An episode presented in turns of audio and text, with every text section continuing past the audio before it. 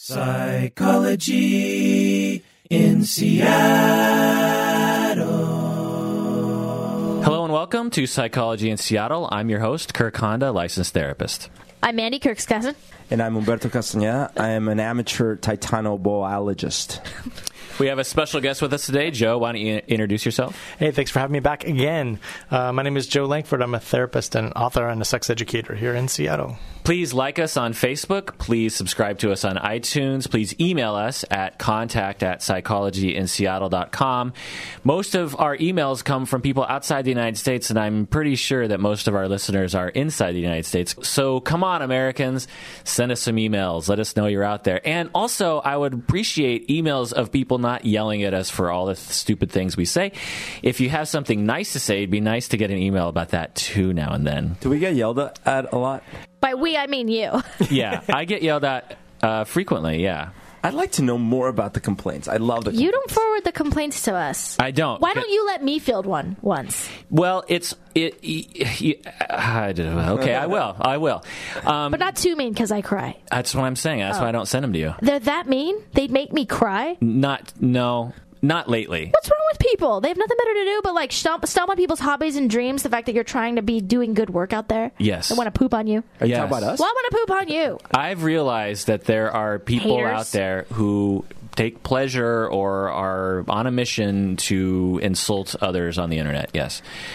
Go to psychologyinseattle.com and donate by pressing on the donate button. If we get enough money, Mandy can quit her day job, which she is desperately wanting to do. Jeez. Anyone, you can email Kirk and offer me your job positions. I'd be an awesome employee. No, donate. Donate. Well, what? You can't help me too? If they donate enough, you can be a full-time podcaster. Okay, just donate. I'll do this job. Yeah.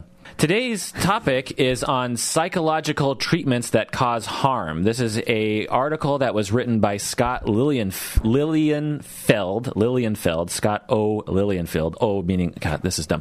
Scott Lilienfeld, Scott Lilienfeld, written in 2007. I thought I would summarize this because I think it's interesting. I want to ask you guys, what do you think? How do we know if a therapy is harmful or not? I think the patient would have to say something like, I don't like the method that you're using. Okay. Because I've only had a little bit of taste of different types of therapies back when we did the Gloria tapes, and you'd see what works for you and what's not really your style and what's not going to help you and it's only going to cause more harm. But that's because you have to speak up and know that this makes you more uncomfortable than you find to be insightful into your own personal growth, mm-hmm. right? Mm-hmm. It gets difficult to measure whether or not therapy was helpful or not. So a lot of times they will measure therapy's usefulness or its effectiveness by whether or not symptoms are reduced. Let's say someone comes in, their problems is like, I'm drinking a lot, or I'm spending a lot of money, right? Ideally, you could measure if that behavior is continuing or not, if right. that was what you were trying to assuage, right? Exactly. Maybe you could also ask friends and family. I mean, I'm not saying that these are easy things to do, but they might say, oh, no, he's wackier than ever, or whatever. Right. You know? Yeah, what do you think, Joe? Well, I think, like you said, it's so much of it is subjective. As a therapist, that's kind of how, when I'm in a situation, I'm having to assess how well a therapy or a technique or something is working for a patient. It's all case-by-case basis, so much of it has to do with the combination of them and me and then what we're trying to accomplish in the room. Right. Pinning that down is really hard to do, and I'm always a little bit nervous when people are saying, oh, this is the thing that you have to do, and you have to do it this way, and these things will happen if you do this. So part of the issue with trying to find out if treatments are harmful is how do we measure success or harm, and there are so many different kinds of therapy out there. For instance, the therapy that I specialize in, a lot of my clients come to me to talk about their relationships. And how do you measure whether or not the therapy was successful? I guess, going back to what Mandy said, you would just ask them, did you think therapy was helpful? But there wouldn't be a measure. You couldn't say like, oh, now I have 5 friends as opposed to 2 before, or now on, my blood level, happiness level is now higher than it was before. There's no way to measure it scientifically. But same with, like you said, about symptom reduction, that's also subjectively reported, self-reported, like, well, my symptoms are this week, and you write that down. And right. The next week they say, they're this. Right. But there are, but it becomes a little bit easier to measure depression, for instance, because there are decided measures and surveys that measure symptoms. For instance, there's the Beck Depression Inventory, I believe. You fill out this questionnaire, and at the end it spits out this number, and you can measure that number going up or down or staying the same over time, and you can infer that therapy was either helpful or not helpful. But when you get into situations, like you said, with relationships or couples, for example, right, not all couples should be together. Some right. couples go into therapy and they end up getting divorced, and that's right. what should probably happen. That's the best outcome for this couple. So, but when you're trying to measure something, would that be considered a success or would that be considered a failure because now they're divorced? So that kind of stuff gets messy. Right. So it gets weird. But Scott Lilienfeld wrote in 2007 this article, Psychological Treatments That Cause Harm, and he wrote about these very things, and I won't go into them specifically. But he actually identified, by going over a lot of the research, different types of therapies that have been proven to some extent that are likely to cause harm. And I thought I would go over them because I think it's interesting. Before going over them, I just want to say that if any of you people out there are insulted or somehow upset about these identifications occurring on this podcast, I just want to say that I don't have any particular vested interest in shooting down any particular therapies. I just thought it would be interesting to read this article. So if you are offended by something, go ahead and voice that opinion, but I'm telling you it's not my opinion. I'm just, don't kill the messenger on this. Can you tell I get a lot of mean emails from people? For the record, I am the messenger, but I also disagree with everything this guy says or agree with it. Actually, whatever pisses you off the most. Well, for instance, we did an episode on EMDR a long time ago. Do you remember, Berto? Yes. And I actually have taken that down because there are people who are very passionate about that form of treatment. And the episode, we weren't saying it was harmful. We were actually just questioning whether or not it was needed, whether the eye movement was needed to actually conduct the therapy of trauma recovery. Oh. And I've actually taken it down because when you start attacking certain kinds of therapies, it's almost like attacking someone's religion or political party to some extent. Oh. And also someone's livelihood. If you specialize in this particular kind of therapy and someone comes out saying your therapy, what you're doing is actually harmful to people, some people are going to get upset about that. What about the First Amendment, man? All right, so the first treatment identified that Scott Lilienfeld identifies as probably producing harm, according to research, is critical incident stress debriefing, or CISD. This is designed to prevent symptoms of PTSD and related anxiety disorders among individuals exposed to extreme stressors. It is typically a single session procedure that lasts 3 to 4 hours, and it's administered in groups, and the groups meet within 1 to 3 days after the traumatic event, where the therapist strongly encouraged group members to discuss and process their negative emotions regarding the trauma. Have you guys heard of this therapy? Only because I skimmed that article. Well, it's sometimes in the news, you know, if there's a traumatic event like, say, 9/11, for instance, there was a group of therapists that went to New York to conduct this kind of therapy because they believed it to be helpful, at least from my memory. I think that's what happened. And it makes some sense. After a traumatic event, you would think that conducting therapy right after the event might actually help. But this specific type of therapy encourages the people that have went through the trauma to actually discuss it at length in these meetings right after the event happens. Which, again, for some people could be really helpful to be in a group of people. We all experience the same thing. This is what I took from it. This is how I feel. And getting validated by other people can, for some people, probably be helpful. Right. However, according to 2 randomized controlled trials, this form of therapy might actually be harmful. So one study found that burn victims randomly assigned to CISD evidenced significantly higher PTSD and overall anxiety symptoms at a 13-month follow-up than did burn victims randomly assigned to the assessment-only control group. So you have a control group of people that didn't get the treatment, and you have a group of people that did get the treatment, and the people who did get the treatment a year later had more symptoms, more detrimental symptoms, than the people who didn't get the treatment. Why? The article doesn't speculate why, but one idea that I have is that when you go through a trauma, there are different ways of recovering from that. And if you sort of shove someone's face back into the trauma and make them re-experience it by telling the story or hearing other people tell the story, it can be doubling up the trauma. That's what I thought when I thought, like, oh, what if this was like a rape? You're a rape victim and you're like talking about it, yep. Something terrible like that. I wouldn't want to relive it or delve back into it. Or well, again, for some people that could be helpful. That could helpful or it could be bad. One of the things that I'm not totally confident, but I read the same article and there's a factor to that mode of therapy where once you start the process, you're not supposed to stop, or they're encouraged to not leave the room or not leave the session. They have to stay in it. So like you said, having your face kind of shoved in it, right. You know, if you're not choosing to be in there and hearing other people validate you or whatever, I could see how that would re-trigger trauma. Right. Another study performed a 3-year follow-up from an RCT, or randomized controlled trial, of victims of motor vehicle accidents. Individuals who received CISD, or critical incident stress debriefing therapy, exhibited significantly higher levels of global psychopathology and travel anxiety than did the individuals in the assessment-only control group. So again, this study found that this type of therapy following a trauma actually led to more general psychopathology than those that didn't get the treatment. And I'll say that actually I've participated in a similar form of therapy as a therapist, where at this McDonald's, actually, this manager had died suddenly in the night, and the next day they actually called me in. The McDonald's corporation or whatever hired me to... I sat in a broom closet, actually, and it was my office for the day, and people just came in when they had a moment while they were working their shift. This manager was very much liked by everybody, and it was a tremendous loss for everybody. It was like losing an uncle or a grandpa or something.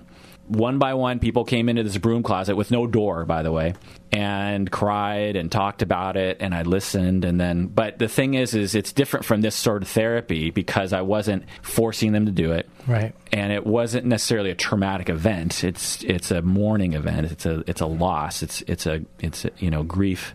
So I don't want to taint that type of therapy, which I do feel is useful. Things that have happened to me in my life that I might consider traumatic or really difficult to deal with.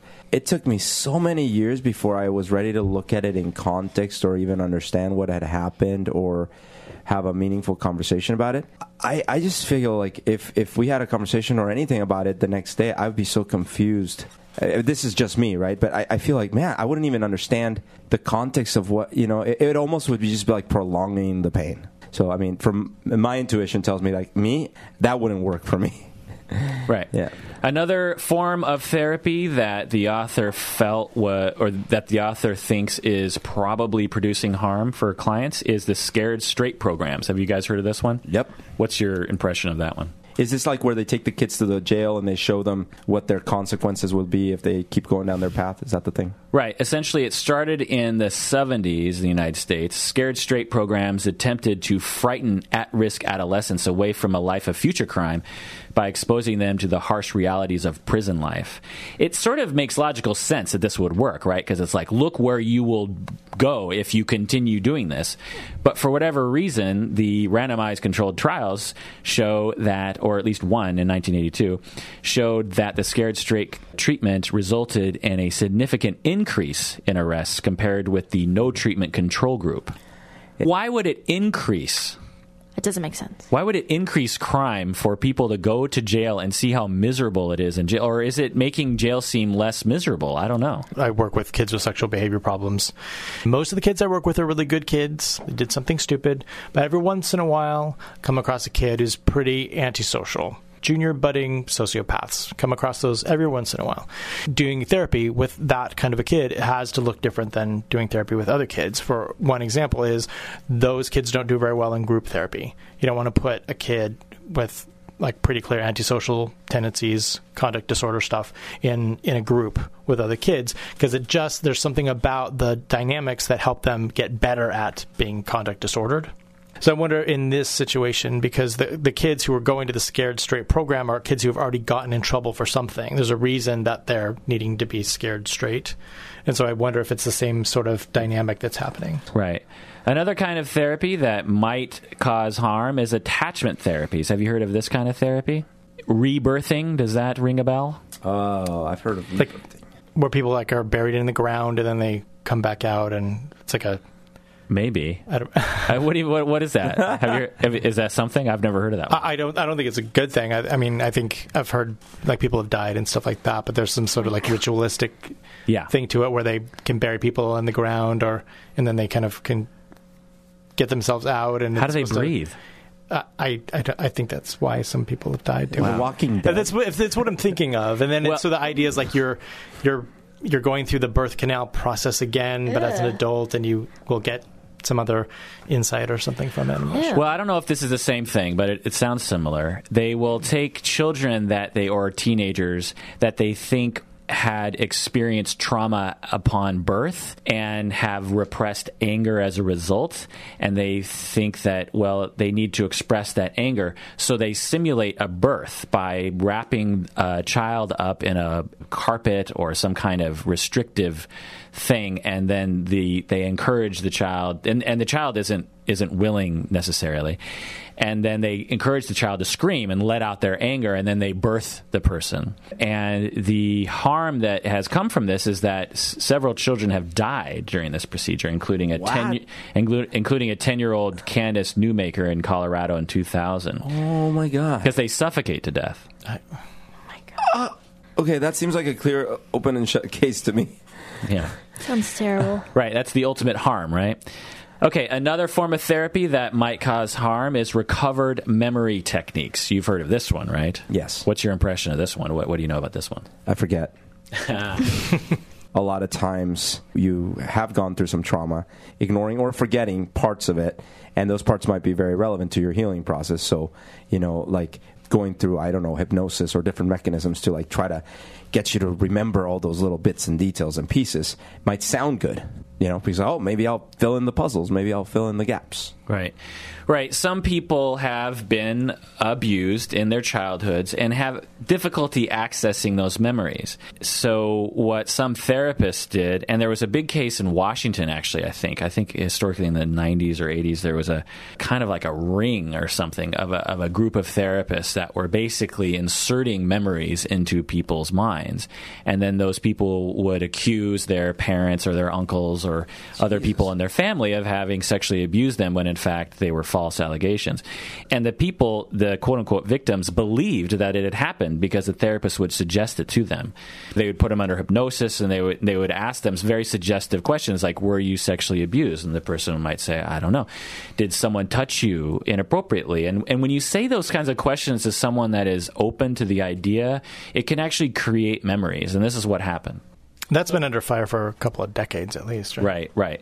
What about the angle of, like, we're not inserting memories, we're just trying to get you to recover the memories from your assault when you were 8 or 6 or whatever? Well, here's my experience, and this is not my area, so I can't speak very intelligently about it, but I can speak about my clients. When I have had a client who has been traumatized as a child, and I ask them about it, they might say, I don't want to think about it. I don't like to think about it, and I haven't thought about it in 20 years, but the memory is accessible. So that's usually the case. If you ask someone that has been traumatized, they will say, yeah, I do remember it, but I don't want to remember it, or I don't like to think about it. The other situation that I see is that some people that grow up in very stressful families will sometimes block out an entire section of their life. I have a client who can't remember anything before she was 9. And I don't think she was I don't think she was abused, but I think her family life was sufficiently stressful enough that she just has, for whatever reason, categorized those memories as inaccessible. And I've worked with her for years. I've sent her to a hypnotist. We've talked about it a lot. We've pulled out pictures to try and jog her memory. She's talked with people to try and get these memories back, and for whatever reason, they haven't come back. I don't think anyone can know exactly why those memories aren't accessible to her, but my guess is just because it was a stressful home. There was alcoholism. There was a lot of conflict, and she was afraid a lot, and so she just blocked it out. Her mind says it's better to forget than to remember. One of the things these things have in common is sort of a lack of consent in terms of the clients. Like, you start this group therapy session to process this traumatic event, but you can't leave. You got to stick in here with it. The scared straight thing. That's Oh, that's interesting. Can't really bow out of that. Like, yeah. Are the rest of them like that, or are there any other ones like that? Well, you be the judge. Let's see. One of them is the next one is dissociative identity disorder-oriented psychotherapy. You remember multiple personality disorder. You've probably heard of that before, right? Well, now it's called dissociative identity disorder. And one of the kinds of ways that psychotherapists have dealt with this disorder is by trying to help someone's alters emerge. And it's sort of similar to recovered memory in that the therapist will be very suggestive about, you have another alter, right? Let's hear more from that alter. And then what they found through the research is that some people believe that through this kind of therapy that alters are actually created out of thin air by the suggestion of the therapist. And so this is another harm, that is increasing the symptoms of the disorder. There's actually some debate whether or not dissociative identity disorder even exists, but I won't go into that because, again, that's not my area. I don't think it exists. Yes, it does. I mean, didn't I hear something that the whole Sybil thing was a big farce? Yeah. Sybil, the famous case in the 50s? Something like that. It was a person? They made a movie about it. Yeah, and it was a book, too. All right, another form of therapy that might cause problems for people is grief counseling for normal bereavement, is what this article is calling it. Studies of grief therapy for individuals who have suffered losses of loved ones suggest the possibility of harmful effects, at least among those experiencing relatively normal bereavement reactions. One study found that 38% of clients who received grief therapy would have achieved superior end-state functioning had they been assigned to the no-treatment control group. So essentially this is, I think, similar to the critical incident therapy in that you are making someone discuss something that they might not want to discuss. Yeah. I think that was an insightful thing. It's like, as I was saying, in my own experience, it took me years to even realize or accept that I might need therapy. And even in that, it took me years of therapy to be like, I guess that is something I should work on. Or, okay, it's such a long process, at least for me. Maybe I'm just slow. But if someone had forced me into therapy, or I would have just rebelled. It wouldn't have worked. I really don't think so. But actually, I remember, like, in a previous episode, we were talking about Army stuff. And I think I had said, like, well, it should be mandatory therapy. And now listening to this, I'm thinking, well, actually, that's not literally what I meant. What I meant is it should be mandatory to offer therapy. That's available. What I really meant. Yeah. But I now mean it more than ever because now I'm thinking if you mandatorily force the therapy on everyone, then that might not be good. Well, the way that I would see that is that you could make therapy mandatory in a sense, but the way the therapy plays out would be dictated a lot by the client. Yeah. Everyone has an appointment, and then it's up to them what they do at that hour, what they discuss. And I find that to be very true. Some clients come in, and I can tell they do not want to dive deep. And they just want to talk about their week. They want to talk about surface things because they're not ready. And I would never force someone to talk about things that they weren't ready to talk about. Therapy is a natural process that occurs over time. People have ebbs and flows in terms of their ability to tolerate certain distressing discussions, and I would never force that upon. It sounds like a lot of these therapies are sort of doing that, right? Well, especially in these, too, because most of them are talking about people who have already experienced some kind of trauma. Right. Another kind of therapy that might cause harm is expressive experiential psychotherapies in which the therapist focuses on helping the client release and experience powerful affects. You've heard of catharsis, right?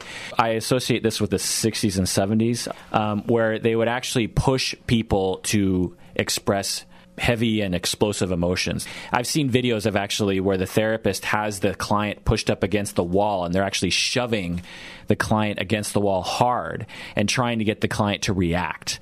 And research is showing that some of this emotional catharsis and explosive emotion that occurs is associated with increased symptoms later on. And essentially the thinking is that unless you have some way of processing that emotion in therapy, just the explosive emotion might actually cause harm in and of itself. Does that am I making sense? I think there could be some benefit, like I said, to some people to be able to sit in a group and process some traumatic event that happened to them. And I'll say that Gestalt therapy I use, and I've actually had these kinds of moments happen in therapy where a client will explode with anger or sadness, and it can be very helpful. It can. I've found it to be one guy I think of in particular. He was irritable all the time. He would snap at people. He would lose his temper. And after one extremely explosive moment with an empty chair exercise, he actually didn't lose his temper as much after that and was much more relaxed. It was incredible. In that situation, that was a means to some other goal. That wasn't the goal. Right. He did that, and then we processed that for weeks afterwards. That's right. True. All right, two more. One other type of therapy that might cause harm is boot camps. Well, there's reality TV shows, I think, about this, where they send kids to a camp where it's essentially like the military boot camp, where you have like a drill sergeant that is yelling at the kids and makes them do push-ups when they're bad and this sort of thing. And a lot of them actually exist in states where the laws are not as strict about this sort of thing, or across the border in Mexico, where there are very little laws about this, apparently. Some of them would go out into the woods and survive with just your wits kind of thing for a while. Right. So a recent meta-analysis showed that 9 studies showed positive effects from boot camps. 8 showed actually negative effects, where the boot camps actually created problems for people. And then 12 studies showed that there were no effects at all from these boot camps. So it seems as though we don't really know if these boot camps are helpful or not, or maybe it's the kind of boot camp or whatever. Or the kid going to the boot camp. Right, or the type of kid, yeah. And if it's their choice to go, or they're being forced, again, with the consent thing. They're all being forced to go. Yeah, so who knows? If they're like not in the if they're not in the right mindset to want to change or to want to get better, how likely are you? Or the ones, like I said, with the personality disorders, and you put them in that environment, is that going to make it worse? You know, it's kind of like their MO to like manipulate. Or you're traumatizing them. Right. All right. The last one is DARE programs were proven to actually increase drug use in people. Can you believe that? Isn't that weird? Why would that be? What does DARE stand for again? DARE is Drug Abuse and Resistance Education. Essentially, it's where you have uniformed police officers teaching school children about the risks of drug use and the social skills to resist peer pressure to try drugs. It seems like I could see how this would be ineffective, but actually increasing drug use, isn't that strange? It is strange. If you're the kind of kid who is attracted to the wrong side of the tracks, and you are exposed to the wrong side of the tracks, then it might lead to you going to the wrong side of the tracks, right? Right. It's like, it's the difference in sexual education, like we were talking before. It's like, if it's an abstinence-only class, I would venture to say, I would theorize that it might lead to more sex versus a, well, you could abstain, but there's also some safe options. And sex is a good thing, right? Nurturing, sex is a good thing. And I know this would never fly, but if the class was more like, hey, recreational drugs can be a good thing. Just know which ones and how to do it. You know, like, if it were that approach, it might actually be a little less. Because the thing is, I bet you that's always like, drugs are bad, okay? And everyone will die. And pot's the worst thing that's ever happened to the world. Right. And we need to put everyone in prison. Yeah, you know? And it's interesting that you bring that up, because it's my opinion, and I don't know if this is true, that when you do that, it basically invalidates everything you say, because children know once they experience drugs that it's not 100% bad. Right. You know, they might smoke pot the first time and think, well, what's so bad about this? Wait a second.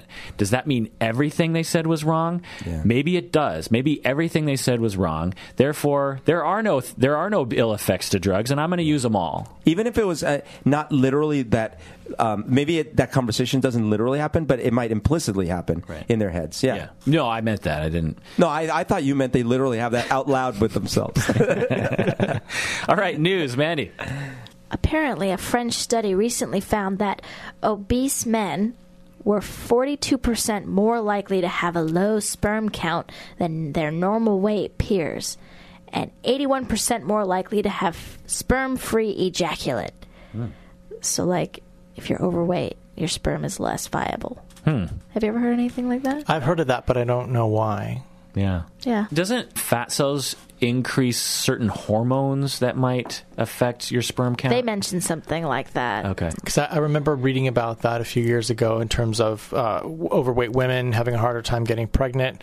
And then this study came out and said, oh, actually, it's overweight men as well whose swimmers aren't quite so viable because of the weight thing, but I don't remember why. I could also see heat being a problem. If you're very much overweight, I could see there being undue heat on the scrotum, which is kind of gross to think about. Yeah. You know, thank you for that image to lug around all night. So I've heard more and more about this in the last maybe 10 years, the study of epigenetics, which is like the modification of your DNA in real time as you're alive rather than slow changes to DNA because of mutations. And that it sounds like it's that certain chromosomes or, certain chromosomes might turn on or off.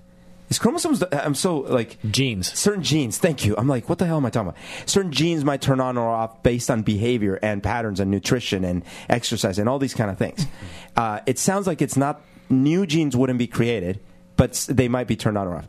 So, therefore, one might theorize that if one's overweight and not working out and stuff, some genes might be turning off that might have some influence in the motility of the little guys. No, know? Interesting. Yeah. Yeah. But it's not just motility. It's actually just sperm production. Yeah, and production, yeah. And maybe it's just tight jeans. That right. I mean, that's what I'm saying. It's like... But who can ever know? Sperm's invisible. Hot bowels. Oh, yeah, sperm's invisible. That comes up like every episode, sorry. It's just hilarious. Yeah. I talk about sperm way too much, sorry. So you guys have heard...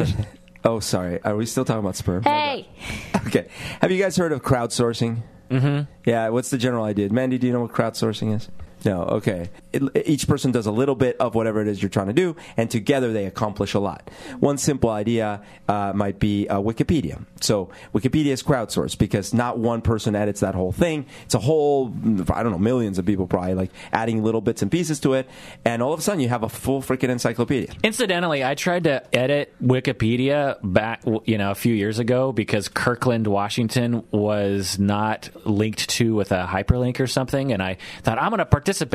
And I changed it, and then someone erased my edit because they thought I was trying to mess with Wikipedia. That happens. And I'm like, why should I? Because it takes time. You have to code. This is like HTML. Yeah, yeah. And I was like, why should I even bother with this if someone's just going to erase my edit? Why don't you write them an angry email like you get every week and be like, I fucking tried to help, Wiki. Because I'm a nice person. That's why. There's wars that happen on Wikipedia back and forth. That's for sure. But for Kirkland, Washington, I was just providing a hyperlink to the site. Yeah. It didn't have the hyperlink. That's annoying. All right. So anyway, so I'm sorry you've gone through. Am I not being sympathetic? Let's do trauma analysis and replay of the trauma. Don't shove my face in it. I'm gonna wrap you in the rug outside. Good. Tough or bluff. All right. Tough or bluff. In Star Wars: A New Hope, Darth Vader has only 12 minutes of screen time. 12 minutes. I'll say tough. That sounds surprisingly low, but when I think about it, he's not on the screen very much. In fact, I was suspecting that George Lucas thought of Darth Vader as a very secondary character when he was first writing the script for Star Wars. And then after Star Wars and the reaction to Darth Vader, he thought, wow, I need to amp this guy up in the next movie. That could be. This is going to kill me because I have a 7-year-old and he loves Star Wars. And I messed up. I got the last Star Wars question last time I was here wrong. So I'm going to agree. 12 minutes of screen time. I'll say that's about right. Tough. Oh, in Star Wars. And A New Hope. Yeah. Okay. Yes, tough. It's tough. Yes. Well done, all of you. Yeah. That's pretty surprising, though. But when you think about it, Empire, he'd have more. Right. But you think about it, he walks into the Rebel ship, right? He's not on the screen very long there. He's in that room with the generals. He is talking to Princess Leia for a really short amount of time. Yeah, he does a lot of like swooping into rooms and swooping out of rooms. And then at the very end, he's just in that modified special Darth Vader TIE fighter, and it's just flashes of just he's like chasing down Porkins. Yeah, and he's moving a little down. So, speaking of which, and of course his fight with Obi-Wan. Right. I did a very interesting study, a fully double-blind, super qualified study of ad hoc research.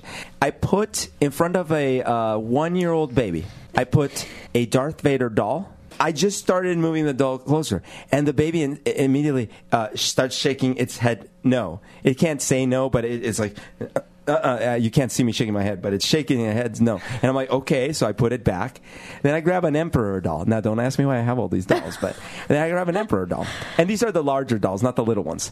And I start doing the same thing, and I'm just moving, and I'm not saying anything. And again, shaking its head no. The only other doll that I've seen this reaction to is I have a zombie doll. And the thing is, like, this baby will point to the doll and ask me to say the name, and I say zombie, and I always go, brains. As long as I'm doing that, it's cool. As soon as I grab the doll and start moving it towards her, Shake your head. If you push other dolls in front of her, does she like it? Oh yeah, no. Everything else is great. Oh. So what I realized is the genius design of Darth Vader as an inherently scary thing. Mm. You can be a 1-year-old and think that's the scariest thing I've seen. No. But can I throw something else out? Yeah. You have an association with Darth Vader, and this unnamed child might actually pick up on your subconsciously. Vader. Well, not. Yeah, because you'd have to have a robot pushing this into a child's face. Yeah. The robot would have to push 100 dolls in total to her. Nice ones, scary ones, and see what... Some laced with alcohol. I agree. My methods might not be peer-reviewed yet. That's true. No, but listen, I thought of doing it the full-on, which I was like, do the voice and be scary. And I actually didn't do that, so that's why I was surprised at the immediate negative reaction. She knew it inherently. Inherently. He's the dark side. Yes. Even babies know the dark side. Tougher bluff. So, this is in Boston. A cat fell out of a building and survived. That part is true. I'm not testing you on that. Out of a first floor window? No, hold on. That part is true. It fell out of a building in Boston and survived out of a 19th story. Now, I don't know how do you finish that sentence? Out of a 19th story. There. Out of a 19th story window. Yes, there. The cat fell from. Thank you, second language. Tough. I saw this in the news. Oh, God damn it. You can't say that when you're saying tough. Yeah, you can't lead with that. I think it said 19th, but it could have said 29. Okay, I'll say tough because Mandy just told me it's true. I'll say tough. So, well, that's yes if you saw it on the news. I forgot. I was like, it's 19th story. I wasn't sure if it was 19th or 29th. But think about that. 19th story. Yeah. It didn't break a bone or get a scratch at some. I mean, you hear these things. Cats can always blah, blah, blah. That's amazing. Not even a broken leg, one little leg or foot. That's amazing. It doesn't make sense, man. Well, the way that cats' bodies are engineered, they can do things like that, I think. Plus, when you're falling, the cat might have actually, spread its arms out. It's not a flying squirrel. I don't know what the terminal velocity of a cat is, but anyway. God. All right, tough or bluff. The human egg or ovum is smaller in width than the width of a human hair. Tough or bluff. The human egg or ovum is smaller in width than the width of a human hair. Tough or bluff? I'll say tough. Wow. Bluff. It's twice the size of a human hair.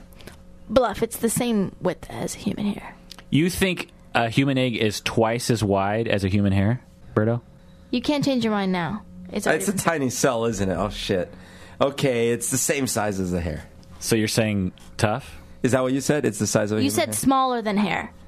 Right. So I'm saying bluff. It's the same size as hair. I'm with Mandy. I'm with Mandy. Okay. God. Well, it's bluff, but it's actually bigger than a human hair. Oh, damn it! He tricked you! I was right. Well, here's the thing.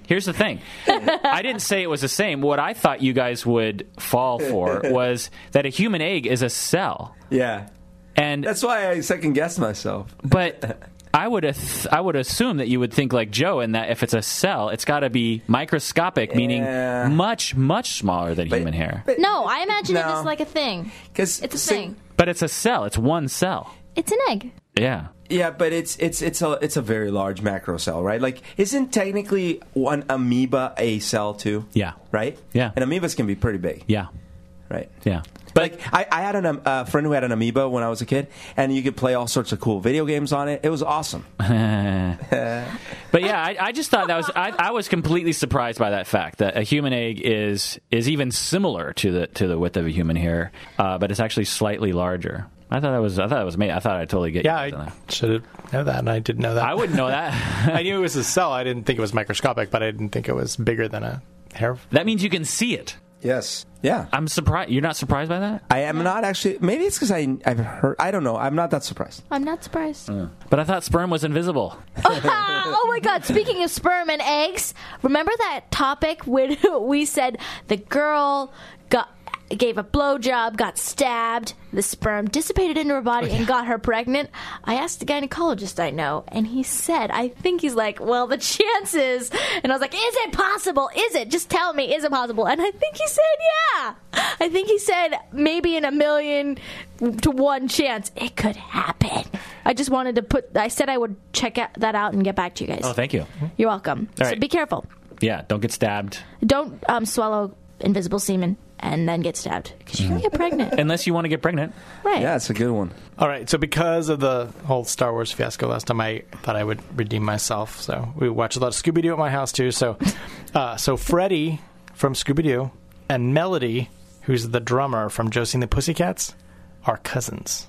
Oh, I'll say tough. That sounds too random to be bluff. I know Freddy. Are we talking about the cartoon characters are cousins? No, the real people. Yeah, the cartoons. The voices. Oh, the cartoon characters. Was Josie and the Pussycats a cartoon? Yeah. Yeah. And they live in the same universe? Sure. Like the same fictional universe? Well, they'd have to if they were cousins. Yeah. Well, if that were true. Well, not necessarily. Okay. God damn, that's no, crazy. They live in different universes, but they're cousins. Because I know the Globetrotters, the Harlem Globetrotters are in the same universe as Scooby-Doo. Yeah. I get that. Yeah. All right. And you're saying that they're cousins. Freddie and this person's cousins. Right. Oh, tough. Sure. Bluff. This is going to be different. I have no idea. Yes, they actually are cousins. Really? Huh. Plot twist. Oh, my. Plot twist. See, I was right for the wrong reasons. Okay. Dinosaur fossils were first recognized in 1845. Bluff. Earlier.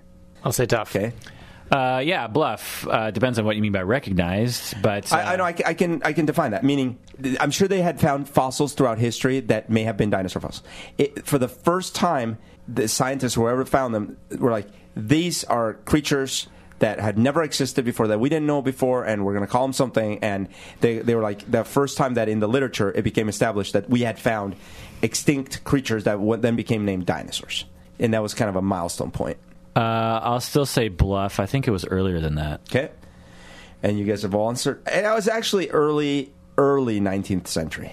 So probably 18. It doesn't actually say the date, but it's way earlier than the. So you're right. It was earlier than that. All right. Tough or bluff? The Target Import Warehouse in Lacey, Washington is the largest building in the world. Tough or bluff? Bluff. Yeah, I'm going to go bluff too. Bluff. A Target warehouse in Lacey, Washington. Target Import Warehouse in Lacey, Washington is the largest building in the world. Everyone's saying... Because I thought it was the Boeing thing. It's so the Boeing building. You're right. It is the Boeing building, but the Target Import Warehouse is the second largest building. Are you kidding me? In the world. We have the two largest buildings in the world. Target. I've never even heard of that building. That French company Target. Target, yeah, in Lacey, Washington. Oh, my God. Yeah, so the number one is the Boeing Everett factory.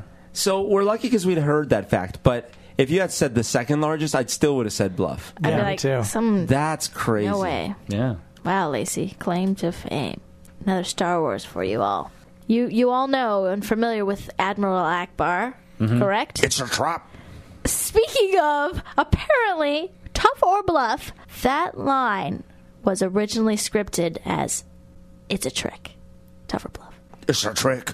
I was going to say it, but he stole my thunder. Bluff. It's George Lucas writing these scripts, right? So it was probably, it's a trick. It's tough. Yeah, I'll say tough. It's tough. It was originally supposed to be, it's a trick. Trap is much better, man. Yeah, much absolutely. Better. They changed it after a... Screen test was not so hot. So do you know now that whole thing is a meme on online image boards? Yeah. There's these things called trap threads where as you're scrolling, and you can imagine scrolling in your browser, you'll see the top of a picture and you keep scrolling. You see it's a beautiful woman's face and you're like, oh, this is so cute. Oh, hot, hot, hot. But then after a certain point in the scroll, you see the lower half of the woman and it is a guy. A very obvious guy. And so they call them trap threads because they trap you into thinking, oh, it's a hot woman, and then it's a guy. And so they always have, well, not always, but a lot of times they have the picture of Admiral Akbar going, it's a trap. Tough or bluff? Hepatitis is 100 times more infectious than HIV. 100 times? Hepatitis A, B, or C, or any of them? Yeah. I think that's a little extreme. I think it's probably more infectious, but not 100 times. So I'll say bluff. I have no idea. I'm going to go with bluff. I'm going to say tough. Actually, wait a second. I'm going to change mine to tough because hepatitis... I mean, it doesn't know what you mean by infectious or times infectious because I think hepatitis lasts longer. HIV lasts for a very short amount of time outside the body. So 100 times? But infectious is like... Isn't it the how likely you are to become infected or something like that? Depending on the behavior, though. I mean, it's like, you know, because are we talking about like a blood spill? Or are we talking about contact with humans?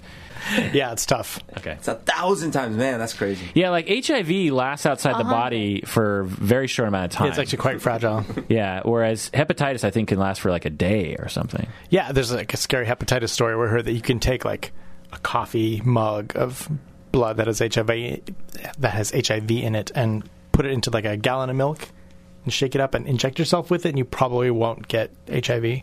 But you could take the cap off the milk carton and fill it with blood that has hepatitis and put it into a swimming pool and inject yourself with it, and like you will get hepatitis. Oh my god, it's crazy. What a weird image, though. Oh I know, it's really gross. It's with milk and a. Yeah. Can we not? Who came up with this? I don't remember where I heard that. That's my scary hepatitis story. So here's the deal: you can grab an ice cream scooper and grab a little bit of granola. Right? Please don't ruin all food for me. Listen. You sprinkle a little bit of Ebola, then shake it up, and then you spread it around the desert. Now you go through this, you're licking up the sand with your tongue, and there's a good chance you're gonna get Ebola. I know. I mean, the sequence took like right angles. It was like, okay, you take a coffee mug full of HIV blood. I'm like, where is this going? Right, and then as we all do at some point of the day. And then you mix it in with a gallon of milk, and I'm like, what? And then you inject it in your arm. Right. You're oh my god! All the cool kids are doing it. I think we're like laughing somewhere and we're all crying. It's my scared straight attempt. That shit. There's a vaccine for hepatitis. Go get it. There's nothing funny about these diseases, but it's the funniest the imagery of the. Jesus, I don't know if that works or doesn't work, but God. Scared straight. You're right. All right, tough or bluff. Halley's Comet is about the same size as Georgia. Tough or bluff? Oh my God. Wow, that's big. Bluff. No, not that big. That's what she said, by the way. I think it is larger, so bluff. I'll say tough. It's bluff. It's much, much smaller. Really? Yeah. Halley's Comet? Mm-hmm. Etu Cometo? Yeah. Much smaller. Comets generally are very small. But when they outgas, they look big. That's what she said. I think according to my memory, it might be like 10, 20 miles across or something. Which is big. It's actually a big object. It's just... Yeah. But when it outgasses all the mist that comes out of it as it approaches the sun, we can see it as a very large object, but actually what is causing all that mist is actually a small thing.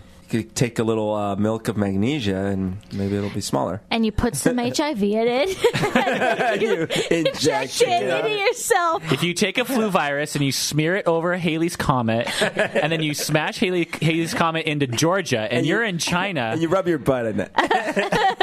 Oh, my God. It's so gross. Okay, tough or bluff. That'll be our new meme. Yes. Sick. Well, no, because you got to drill a hole through China to get to the other side. Yeah. Then you pee through the hole. Then someone on the other side drinks the pee. Oh,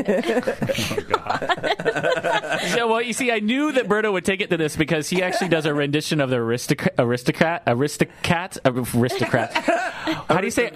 Aristocrats. I want to say Aristocats. Yes, the movie. The Aristocrats. The joke. Have you heard of the joke? Oh God, we can't tell it. It takes a lot of right turns. This joke that you pretty much improv, and Berto's really good at it. So you can tell me offline. Yeah. Yes. Okay. Did someone have any more? Me, I did. All right. In The Empire Strikes Back, Obi-Wan appears only 4 times. Tough or bluff? In the snow, in Dagobah, when he's talking to Yoda, and he's like, "Papa, I gotta go with the thing and stuff," and he's like, "Luke, the things." I don't know. Maybe 4 in Empire. Are you saying visually? Well. Yeah, it said he appears. Yeah, he appears in the snow for sure. He appears in Dagobah for sure.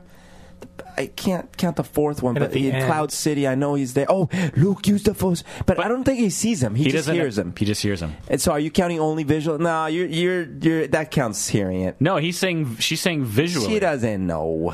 It said appears, but that could. All it said was he appears only twice. Oh no! Sorry, I knew it. Okay, shit. Sorry, then I'm gonna say. I'm getting bluff. Really tired. No, I'm gonna say bluff because he only visually shows up twice, but I think he sounds probably 3 or 4 times. Tougher bluff. The first toy that flushed on a movie screen was in 1960, Ocean's 11. I have no idea. I'll say tough. Bluff. Tough. It is bluff. Oh, it was 1960, but it was Psycho, not Ocean's 11. Oh, wow. Psycho. Groundbreaking 60? Toilet flush sound. It was. It was a big deal at the time. People were kind of That's kind out. Of scandalous. That movie must have, like, freaked people the hell out. Psycho? I mean, toilet flushing, lady getting murdered in the shower. And then the son playing. And the mother and the skeleton, right? With the When in the first scene in the movie, she's just sitting in a hotel room, just wearing a bra, just hanging out, wearing a bra. God, people freaked out. That would be crazy. All right. Dinosaurs. I know. I'm on the dinosaur kick. So in a previous episode, I explained that the largest snake ever found was found in Colombia, and it's called the Titanoboa. In fact, I am an amateur Titanoboologist. The thing is that it is technically a dinosaur. It lived 65 million years ago. It is technically a dinosaur. Tougher bluff. Sorry. Tough. The tougher bluff is that it was 65 million years ago? No, that it's technically a dinosaur. Bluff. Dinosaurs lived 65 million years ago, but it's well, not all of them, but this one did. So it's technically a dinosaur. Tough or bluff? Bluff. What do you think it is? I don't know. Okay, I'll say tough. Bluff. It's snakes or reptiles. Right. That's what I meant. Okay. Yeah, it's a snake. Damn it. So it is. It's a bluff. Yay. All right. I just have one more. Oh, there is a protoplanetary nebula named Gomez's Hamburger. Tough or bluff? There is a protoplanetary nebula named Gomez's Hamburger. As the resident Latino, Berto, what do you think? I mean, it's so off. I mean, sure, tough because some weirdo astronomer found it, and he's like, hey, Gomez, you're eating the hamburger. Put the hamburger down. Anyways, we're going to name this thing after you. Joe? I'll say tough just because that's totally random. Tough. It's true. It's tough. There is a protoplanetary nebula named Gomez's Hamburger because it kind of looks like a hamburger. But does it belong to Gomez? I think Gomez might have discovered it, is my guess. All right. Thanks for joining us this week for another episode of Psychology in Seattle. Please take care of yourself out there. Bye. Bye. Ow. Oh, my God. All right. Oh, that does start to hurt your ears after a while. It does. Oh.